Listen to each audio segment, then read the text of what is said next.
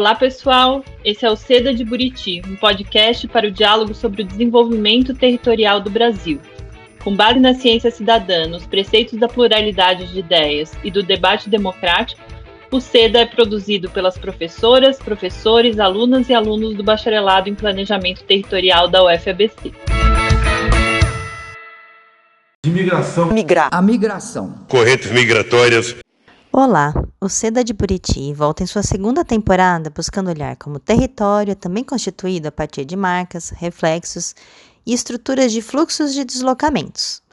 Começamos falando sobre os estudos migratórios, seus conceitos e categorias e as mudanças das últimas décadas até encontrarmos o território.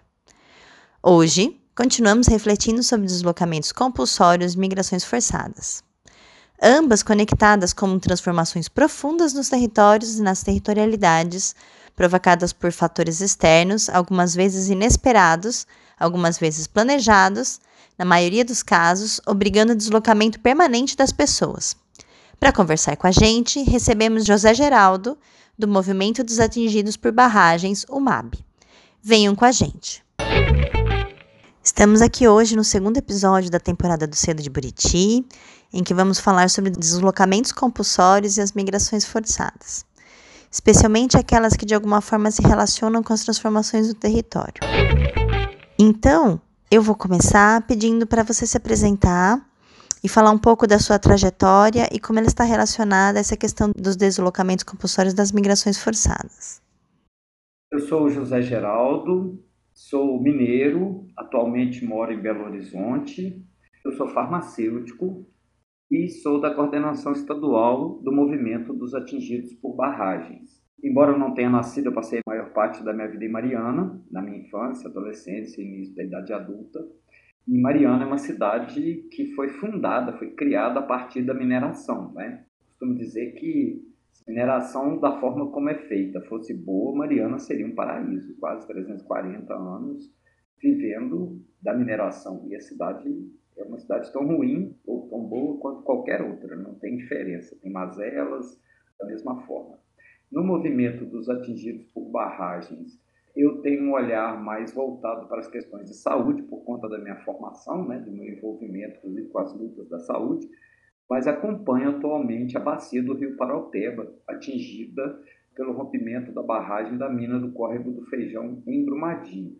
E, assim como aconteceu em Mariana, né, que poluiu toda a bacia do Rio Doce, nós enfrentamos os desafios agora de lidar com situações novas, já três anos de, de rompimento, é, a gente tem já estudos demonstrando contaminação e tudo mais. Além disso, né, o movimento dos atingidos por barragens está presente em 19 estados do Brasil, lida em outros territórios com outras situações que não de rompimento, mas de construção de barragens, o que provoca uh, o desalojamento das pessoas, né, a remoção de pessoas, empreendimentos minerários, que também, por vezes, desaloja comunidades inteiras, ou planejadamente ou por conta da própria impossibilidade de continuar morando num território de poeira, máquinas, caminhões, operários. Né? É um tema que é subjacente ao trabalho do movimento dos atingidos por barragens e está presente em diversas ações que a gente acompanha ou executa. Vamos falar um pouco agora sobre os termos, né? E essas relações desses termos no território, que quando a gente fala sobre deslocamentos compulsórios, migrações forçadas, a gente usa esse termo compulsório e forçado para complementar deslocamento e migração, a pensar situações em que o migrar, o se deslocar, o se mover no território, ele não é uma escolha, mas ele é uma imposição. Em regra, uma imposição externa, seja por externalidades naturais, seja por externalidades provocadas, e essas externalidades, elas acabam transformando o território de tal forma que expulsa, expropria ou provoca a saída dessa população. Na maior parte das vezes, tem uma relação intrínseca com grandes projetos de infraestrutura, com a agroindústria e com o extrativismo. Queria te ouvir um pouquinho mais sobre essa relação desses deslocamentos compulsórios, dessas migrações forçadas, com esses três eixos, né? Os grandes projetos de infraestrutura, a agroindústria e a indústria extrativista. Na verdade, a utilização desses termos, ela descreve bem as situações que a gente convive, né?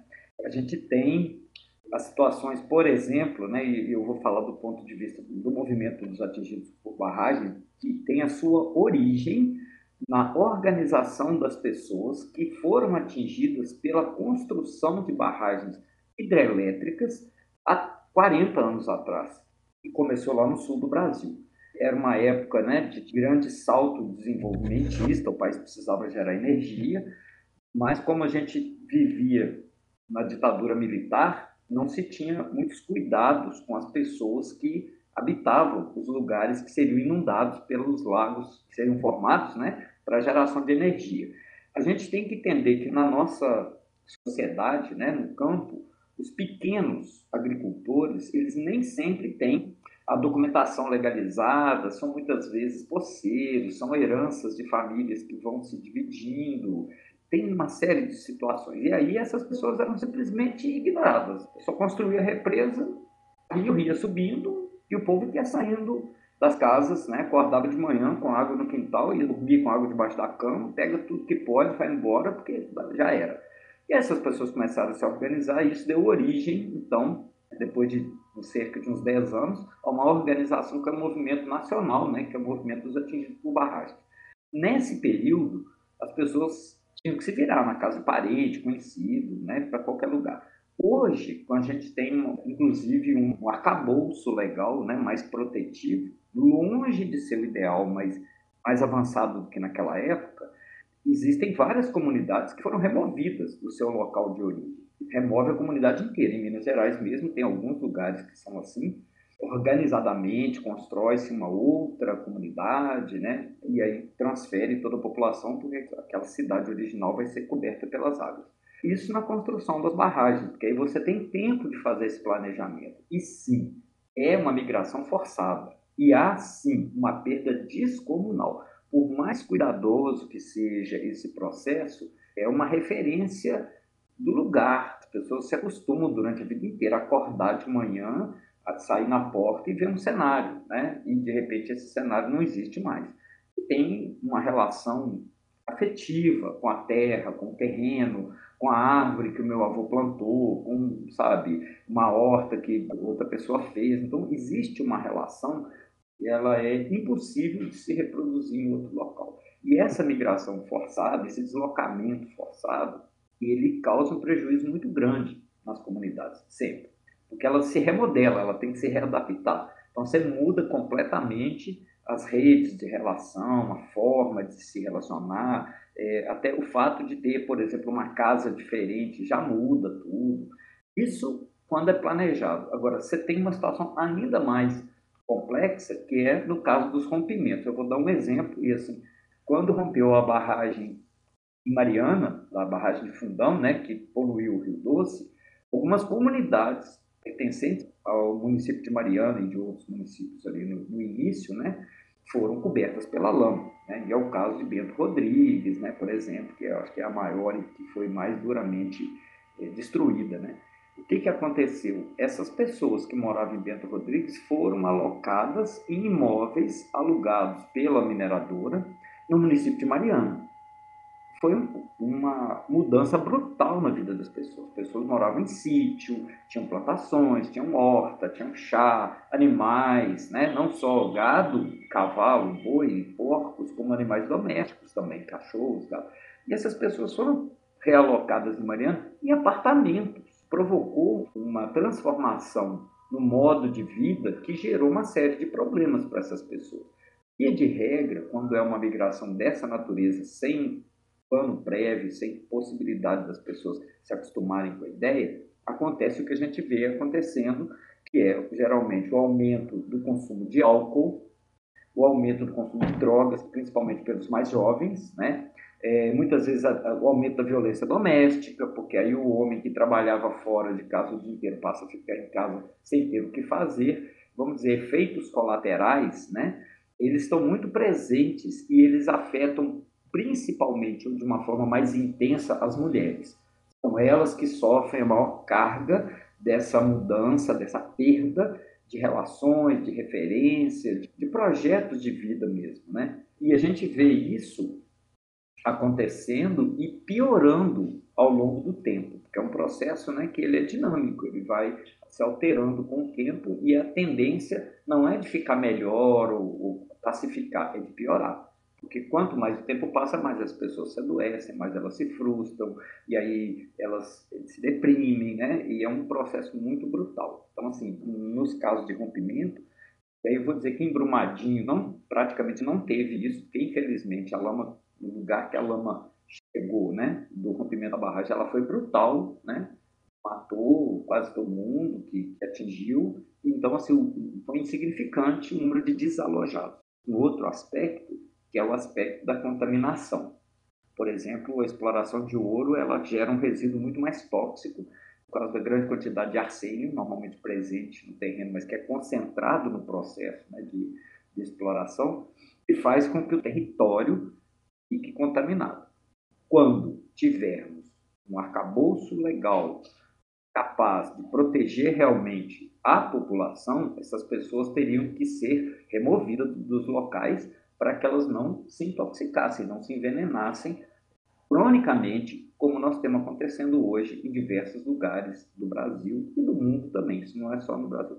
Não acontece, por exemplo, na Europa, não acontece nos Estados Unidos com essa facilidade que acontece por aqui, mas acontece sim em outros países da Ásia, da África, da América Latina. Nós temos o movimento deles afetados por represas que congrega os movimentos que lutam contra essas violações de direito no mundo inteiro. Então, não é um problema só nosso, mas ele existe, é real e a gente não tem uma resposta fácil. Tem um rio que está completamente contaminado, não pode usar água, não pode pescar, não pode plantar, mas as pessoas vivem às margens desse rio. O que, que a gente faz?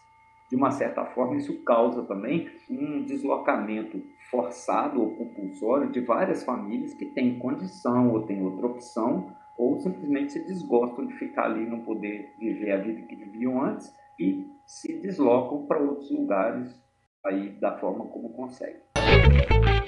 José, e recentemente, nesses últimos anos, com todos esses processos, seja o processo dos rompimentos das barragens, seja o avanço, a retomada, vamos dizer assim, né, dos grandes projetos das hidrelétricas, tem sido organizado o conceito de território de sacrifício. Você podia falar um pouquinho desse conceito, como ele surge, em que contexto ele surge, por que ele é um conceito importante para marcar esses espaços, desses deslocamentos compulsórios, dessas migrações forçadas? O conceito de território de sacrifício ele vai surgindo à medida que se observa que determinadas regiões são, digamos assim, abandonadas a própria sorte frente ao poder do capital. É mais fácil a gente, por exemplo, utilizar exemplos de quando você tem uma comunidade indígena ou uma comunidade quilombola num território de interesse de uma mineradora, embora existam regramento internacional, que é a Convenção 69 da OIT, exista um regramento nacional, né, na legislação brasileira, que diz que essas precisam ser consultadas, tem todo um protocolo de consulta prévia e tudo mais, mas ao fim e ao cabo, essas áreas são muito facilmente exploradas. Elas não conseguem politicamente barrar a exploração, a destruição, o avanço das empresas, sejam elas mineradoras, seja o agronegócio, a plantação de eucalipto, não faz muita diferença aí o objetivo. Faz diferença a maneira como o território é tratado teve há uns anos atrás a falácia de que plantar eucalipto protegeria o cerrado, e aí eles destroem o cerrado e plantam eucalipto. E onde que eles fazem isso? Longe das grandes fazendas, dos grandes proprietários. Eles fazem isso nos lugares onde as pessoas não têm a o mesmo poder de pressão política. E aí o território se vai. Ele perde o que ele tinha e não ganha o que a mineração promete. Ela não retorna. O recolhimento da contribuição né, da, que a gente chama da CEFEM ele é mínimo, não é auditado, a empresa paga o que ela quer, não tem nenhum controle sobre o tanto que ela exporta.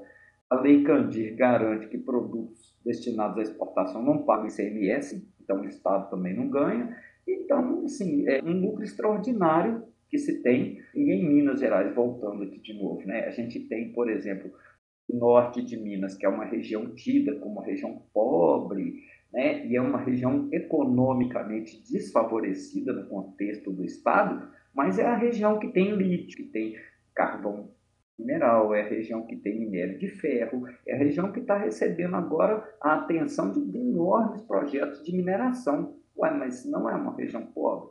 E por isso é mais fácil você dominar um território onde as pessoas têm uma condição socioeconômica menor do que um território onde está estabelecido os grandes players né, da economia. Então, não se fala em minerar, em destruir territórios onde existam pessoas com poder de pressão política.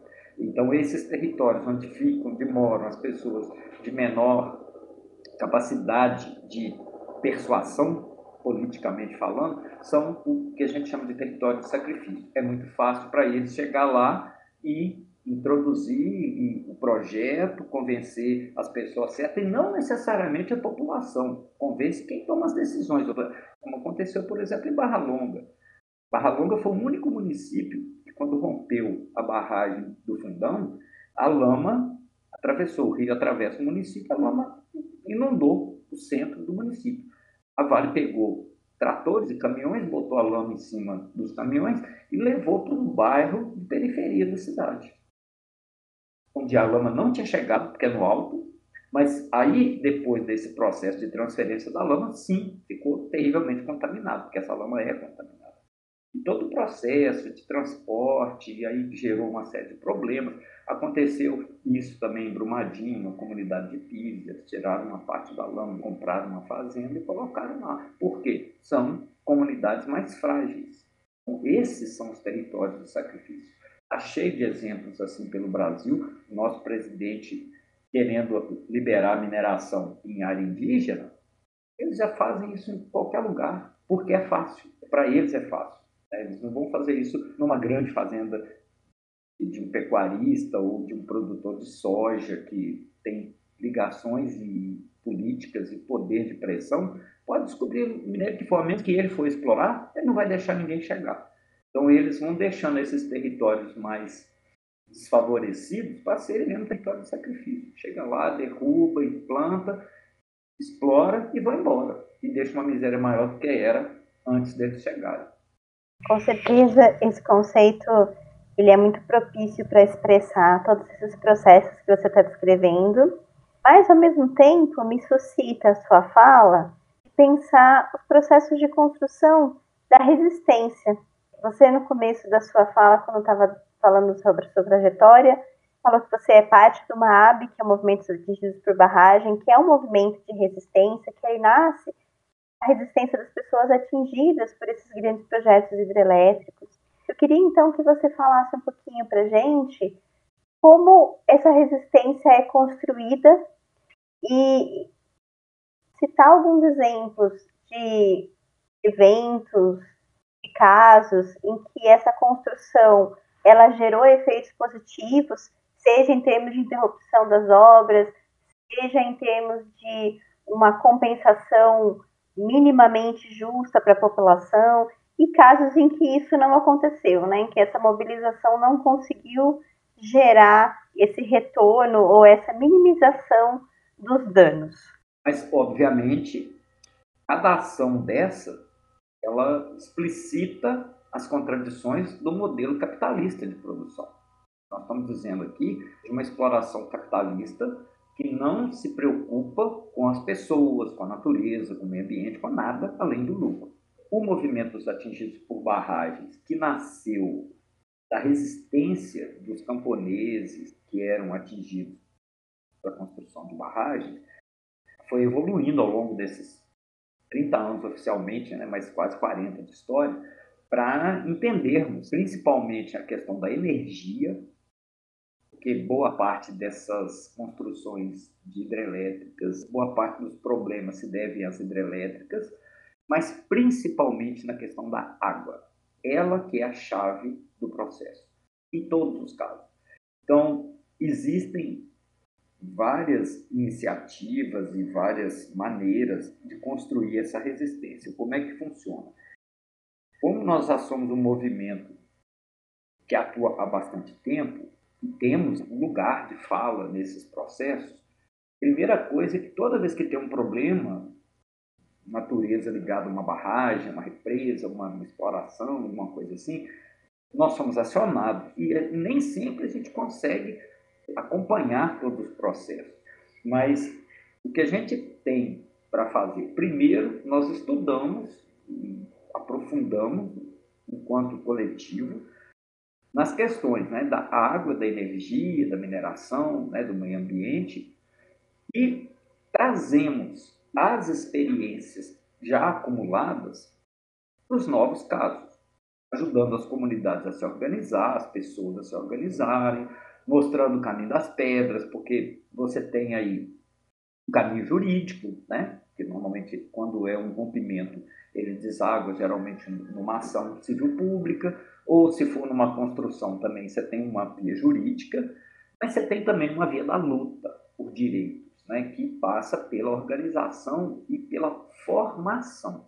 Quando a gente fala da união da comunidade, ela tem que ser uma união de pessoas organizadas, que entendem minimamente o processo, onde é que vai bater, quem é o responsável, porque senão, imaginem uma situação de um agricultor que nunca na vida nem sabe o que é mineração, de repente rompe uma barragem e essa pessoa é envolvida num turbilhão, Ministério Público, a própria empresa que deixou romper a barragem, mais advogados, e ele vai começar a penetrar num mundo que ele desconhecia, que ele sequer sabia que existia. Então, o movimento dos atingidos por barragens vai junto, a gente vai explicando, vai formando, né, dando informação para as pessoas para que elas se organizem.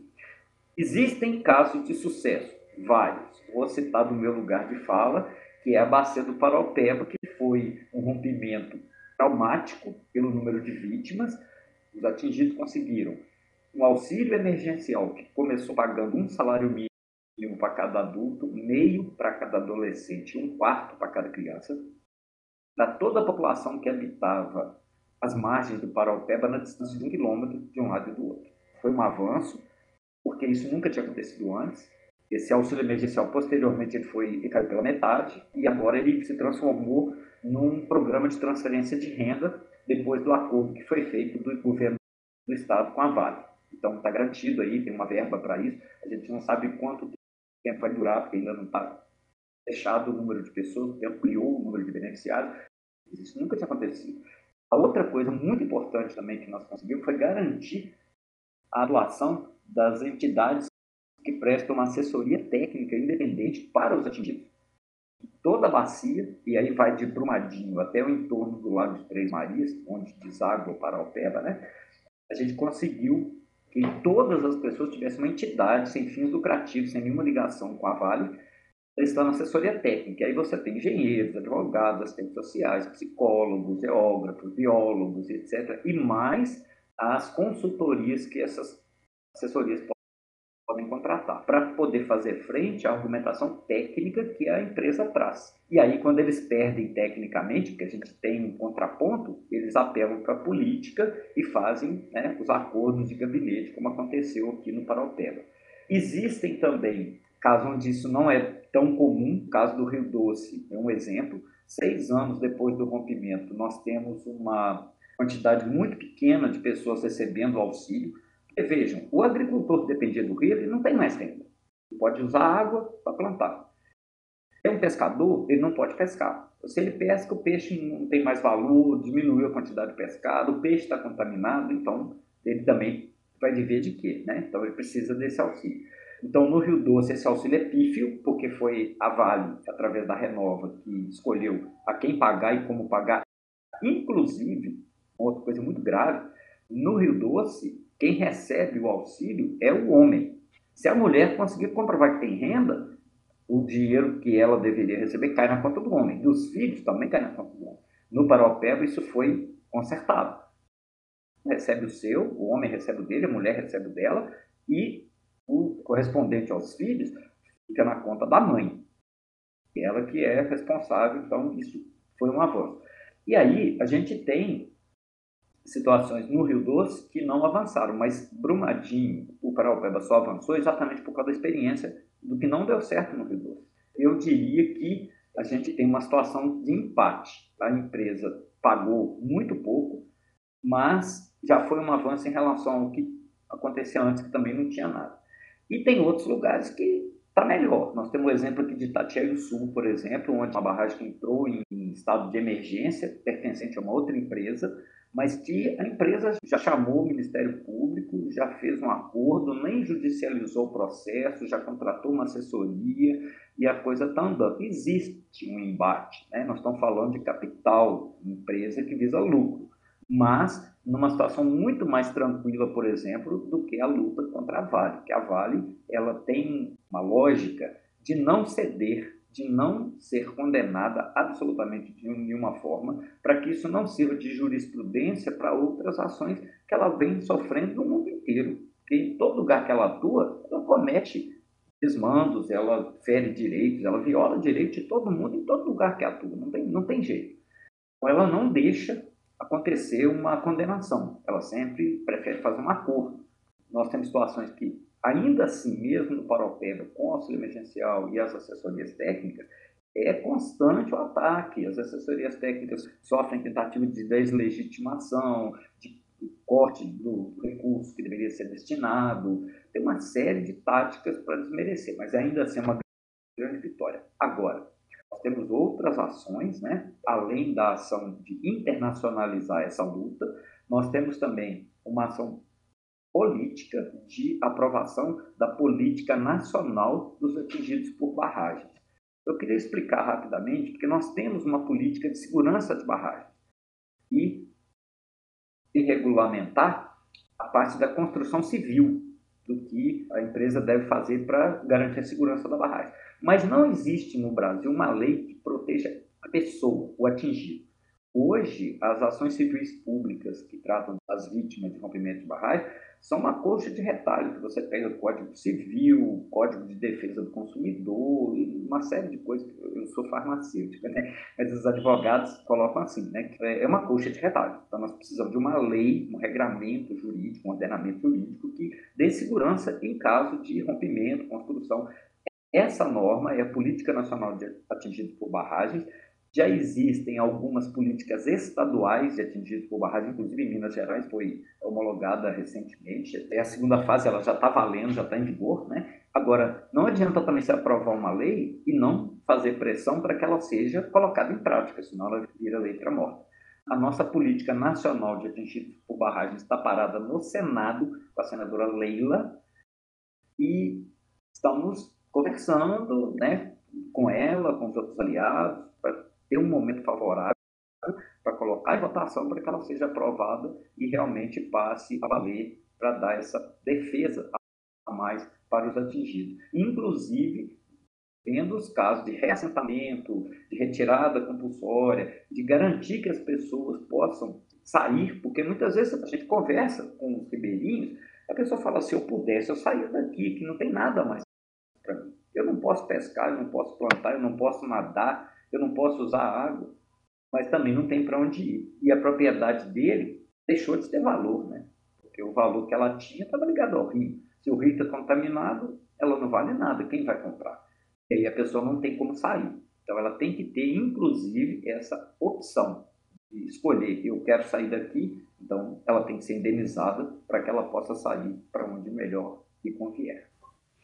Muito obrigada, José. A gente está encaminhando aqui para o fim da nossa conversa. Gostaria de agradecer muito a sua presença. É, a sua fala já elucidou uma série de questões importantes para a gente entender esse processo desses deslocamentos compulsórios, dessas migrações forçadas, as suas várias facetas, né? Seja em termos de como ele ocorre, como ele afeta, seja em termos de como ele é resistido pelas populações, né? Como as populações afetadas resistem a isso ou lutam para que seus direitos sejam garantidos. Vou pedir para você para que você faça suas colocações finais, se você quiser trazer mais algum elemento para a gente pensar sobre essas, esses deslocamentos compulsórios, o quanto que eles afetam ou transformam a vida, a importância que isso seja cada vez mais visibilizado e trazido para o debate. E também qualquer outra questão que você acha importante trazer com relação a isso. Sim, sim.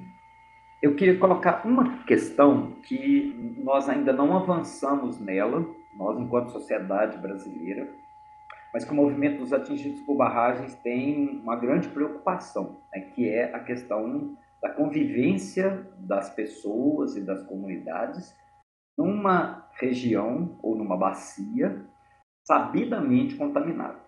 Isso já aconteceu em vários lugares do Brasil, né? Por questões de contaminação química, Santa Maria da Purificação foi um exemplo, teve aquela questão Rio, e isso acontece em menor escala.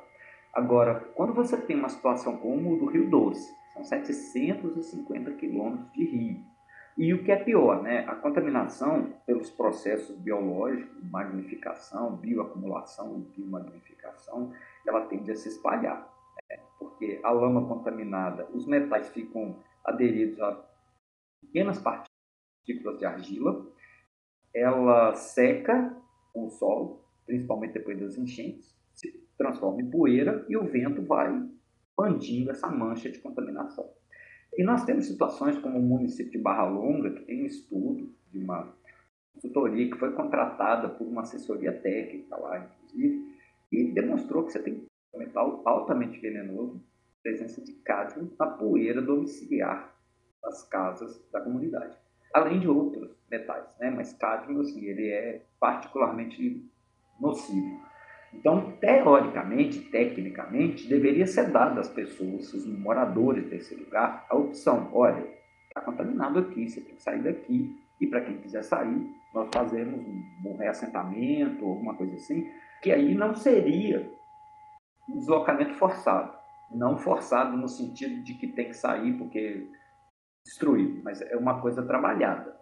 É, assim como, por exemplo, nós temos uma outra situação também em Minas Gerais, da vou eu de novo, né, em Congonhas, onde tem uma barragem gigantesca, que é a Casa de Pedra, em nível de emergência. O Ministério Público recomendou, né, de uma recomendação, a empresa oferecesse aluguel para as pessoas que quisessem sair da zona de auto-salvamento, que é o lugar que seria destruído em caso de rompimento. Mas a empresa aí entra com todas as ferramentas legais para não cumprir a determinação. Ainda está se desenrolando. Mas o que eu queria colocar mesmo é o seguinte: as duas coisas, sabe? O movimento atingidos por barragens não é contra a construção de barragens, nem é contra a mineração. O que nós queremos é que isso seja feito de forma a preservar as pessoas e a natureza. Nós falamos que mineração com controle social e distribuição de riqueza. Aí a gente não teria esses absurdos que a gente vê acontecendo aí no nosso dia a dia. E, para finalizar, eu queria agradecer o convite e dizer que assim, a nossa contribuição no tema da mobilização, sem dúvida alguma, quando você pensa em mobilidade urbana, é muito maior, mas ainda é um recorte muito importante pelo motivo que leva essas comunidades a serem deslocados forçosamente dos seus lugares de origem. É uma perda irreparável. Nós que moramos na cidade, costumamos nos mudar, às vezes de um bairro para o outro, a gente já sente. Agora, quando é uma comunidade pequena, rural, ou uma pessoa que mora numa propriedade, gente, é, é destrutivo. A gente ouve relatos, a gente acompanha isso, e assim, é uma tristeza terrível a perda de referência. E nem sempre a pessoa tem idade ou disposição para recomeçar. E às vezes a pessoa até gosta, mas a maioria das vezes ela sofre pela perda e não tem uma boa readaptação no novo local. Então, acho que tem essa questão que outras pessoas abordam muito melhor que eu, que é a perda das redes de relação, né, e etc., que também precisam ser levadas em conta, principalmente nesse caso. essa parte final da entrevista que a gente chama de questão de ordem. Não, presidente, a minha questão de ordem é para a gente trabalhar. Então, a primeira pergunta seria: qual a tua comida preferida e onde ela é feita? A minha comida preferida é arroz, feijão, ovo frito e mostarda. E eu gosto de fazer, eu gosto de cozinhar. Que delícia! Mostarda, a mostarda mesmo, da folha da mostarda ou tempero? A folha da mostarda, que agora recebeu o nome de punk, né? Que é uma planta alimentícia não convencional, mas eu, na minha região, lá na zona da mata, é, é usual. As pessoas comem e é muito gostoso. Hoje, quem é a pessoa que mais te inspira? Uma pessoa que ainda está viva. São muitas pessoas que me inspiram. Não é justo dizer de uma só, mas eu gosto daquelas pessoas que continuam produtivas e ativas até idades avançadas. Então, ultimamente, eu, por exemplo, eu gostei muito do Milton Nascimento fazer a despedida dos palcos, sem, entretanto, abandonar o ofício de cantor e compositor. Poderia dizer que o Milton Nascimento é uma pessoa que me inspira. Zé, me conta o que não pode faltar na Revolução. Povo, muito povo consciente do que está fazendo se você pudesse ressuscitar um pensador, quem você ressuscitaria? Lenin, porque ele escreveu coisas há 100, cento e poucos anos atrás que até hoje são muito, muito válidas, muito válidas. É inacreditável a capacidade. Eu o ressuscitaria com certeza. Agora dá uma dica pra gente de livro ou música. Tem dois livros que eu gosto muito, inclusive um que eu estou relendo, que é do Lenin, e é o Imperialismo, Fase Superior do Capitalismo. Mas tem outro livro também muito bom que eu recomendo, que é do Gessé de Souza, A Elite do Atraso. Zé, me fala algo do futuro. No futuro, em algum momento, depois de várias peripécias, a humanidade vai se voltar para os valores reais e concretos da amizade, do amor, da solidariedade e menos materialista, menos ter e mais ser. É isso que eu espero e que eu vejo no futuro. Onde está meu Rio Grande? Seus cardumes onde estão? Piau, Traíra, Piaba, Acaraca, Marião. Cadê barcaça e canoa, vapor d'água, embarcação? Onde as aves ribeirinhas, que é da mata e do sertão, Rio doce, doce desce. Este episódio foi produzido pelo Grupo de Estudos em Desenvolvimento da Amazônia do Nordeste, GEDAM FBC. Roteirizado e editado por Thais Tartalha, Lucas Rocha e Luiz Gustavo Branco. O podcast Seda de Buriti gostaria de agradecer a Annelise Yamashiro pela criação da arte e identidade visual ao Paulo Mioto pela criação da vinheta e à Pró-Reitoria Extensão e Cultura da Universidade Federal do ABC.